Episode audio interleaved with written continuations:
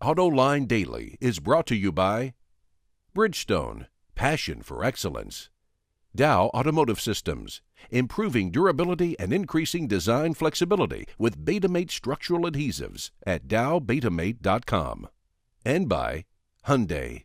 Experience the 2011 Hyundai Sonata today at HyundaiSonata.com. Hello again, Scott Burgess here from the Detroit News, bringing you another thrilling installment of AutoLine Daily, this time for Monday, January 17th, 2011, Martin Luther King Jr. Day in the U.S. And with that, here are today's top stories in the automotive world. It's pretty impressive. Chrysler has worked some black magic on its boring Sebring, transforming it from a car on life support to something worth considering. In fact, the new 200 is so much better, word out of Auburn Hills is that it's good enough for Lancia.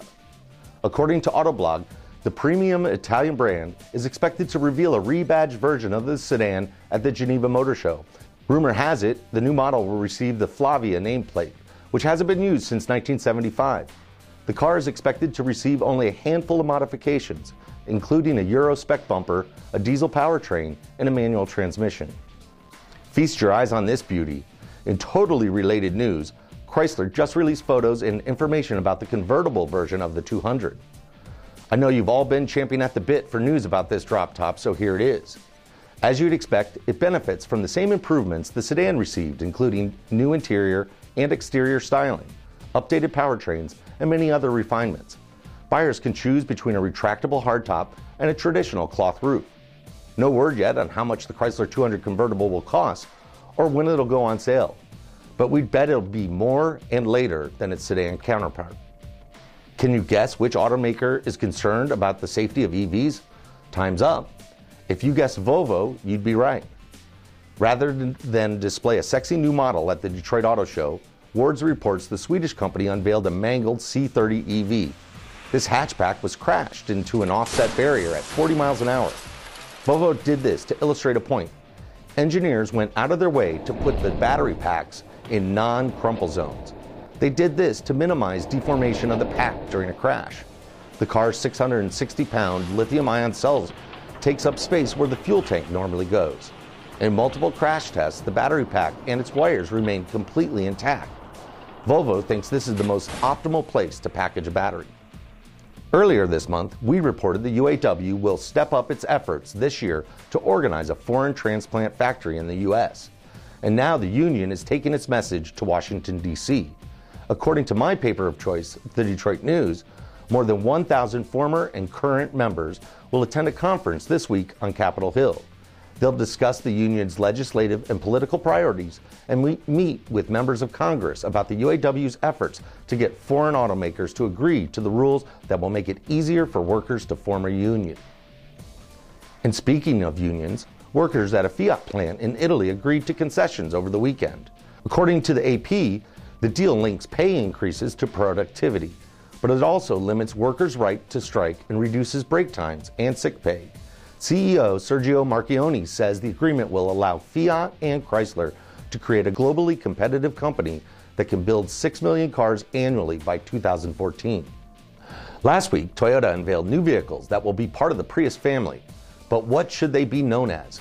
Priuses, Prii, or something else? Well, Toyota doesn't know either, and they want your help. According to the Detroit Free Press, the company is polling people at the Detroit Auto Show and on its website about what it should call its Prius hybrids.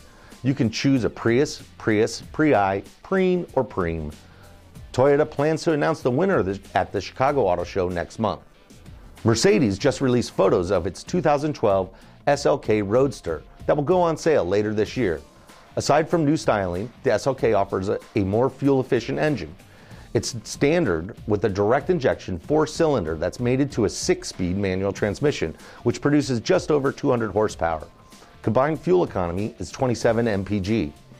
An optional direct injection V6 is also available, and it cranks out more than 300 horsepower. The 2012 SLK Roadster is the first Mercedes to offer what it calls a panorama Vario roof with magic sky control. It's a glass roof that switches to light or dark at the press of a button. The light mode is virtually transparent, offering an open-air experience. The dark mode provides shade and prevents the sun from heating up the interior. Look for the SLK Roadster in showrooms this summer. Coming up next, a look at the updated Jeep Wrangler. We'll be back right after this.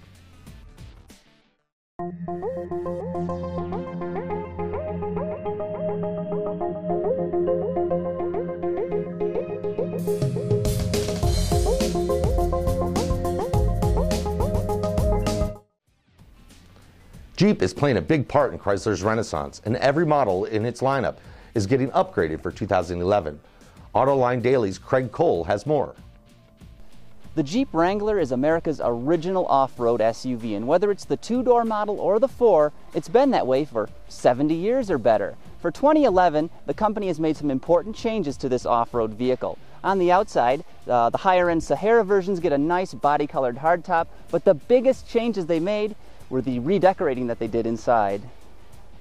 And Chrysler designers did a lot more than rearrange the furniture and hang new drapes. The Wrangler gets a brand new instrument panel, a chunky new steering wheel, and a bunch of other upgrades. But don't think they've turned it into a Lexus ES. Fear not.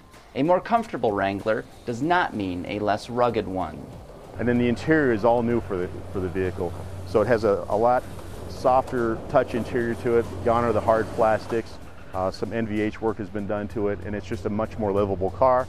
All the capability of the Wrangler is still there.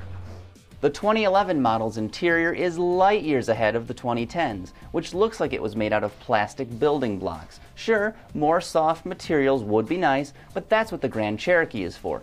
This is still a vehicle you can pull the doors off and hose it out if you get it dirty inside. Of course, the Wrangler isn't the only model in Jeep's lineup that's receiving upgrades for 2011. Every one of them has been touched in some way, and what's remarkable about that is Chrysler did it all in just a year. Talk about a grueling schedule. You know, we were pretty desperate, and we weren't going to fail at doing something like that. The interior for the Wrangler was actually sort of already in play beforehand, but we sped that up as we went along. Not bad for a crash project. Now, all you have to do is drop the new Pentastar V6 under the Wrangler's hood to really give it the performance it deserves. We'll have more on some of the upgraded Jeep models in future episodes of AutoLine Daily, so stay tuned. And that'll do it for today's show. Again, I'm Scott Burgess of the Detroit News. If you can't get enough of your favorite auto critic, me, I invite you to join my all-new Facebook page. Just go to facebook.com/debtnewsdrive. Once more, that's facebook.com/debtnewsdrive. I'm giving away a Michelin man I stole from the Wall Street Journal at the Detroit Auto Show to one of the lucky people who likes the page. So get in on the action. Like it early, like it often. And remember, you've got to play to win. Oh, and one more thing. Join AutoLine tonight for Open Line, the best automotive call-in program around. Just dial 218-936-6581. Again, that's 218-936-6581. The PIN to get in is 15393. That's 15393. And with that, we're all done here. Thanks for watching. I'll catch you next time.